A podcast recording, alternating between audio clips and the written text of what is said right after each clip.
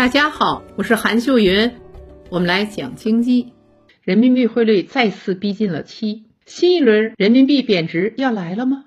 让我们回顾一下过去，人民币对美元汇率从去年十一月的七点三附近升值到今年一月的六点七附近。这意味着，从去年十一月一美元可兑换七点三元人民币，到今年一月一美元只兑换六点七元人民币。这说明人民币升值了，它的购买力强了。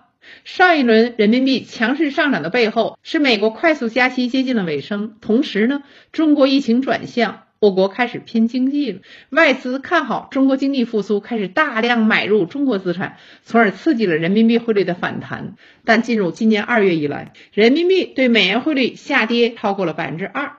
截止二月二十五号，人民币对美元汇率跌破六点九，再次逼近七的大关。那人民币为何再次迎来贬值呢？让我们来分析一下原因。第一点原因是人民币的被动贬值。今年以来，市场普遍预计美国加息力度将放缓，所以对美元贬值预期加强了，导致美元指数下跌。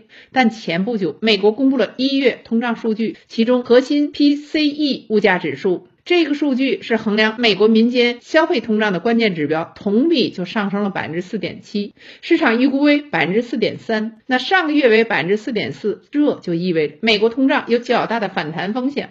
而美国最终目标是将通胀率降到百分之二以下，因此外界一致担心美国会为了控制通胀再次加息，哪怕只打算加息二十五个基点，美元指数也会出现上涨。截止二月二十四号。美元指数触及一百零五点，为一月六号以来的首次。而美元指数上涨是人民币对美元贬值的最重要的因素。那第二类原因是什么呢？就是人民币主动贬值。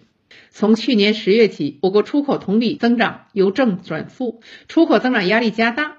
今年以来，出口数据目前官方虽然未发布，但从一些媒体报道来看。我国一些繁忙的港口曾经是集装箱一箱难求，如今空集装箱堆积如山。从这一点上来看，我国今年外贸出口压力依旧较大。其中的原因，一是与一些主要国家快速加息后全球经济收缩需求下降有关；二是受中美关系的影响，不少内地企业把产能转移到东南亚，影响了我国出口贸易。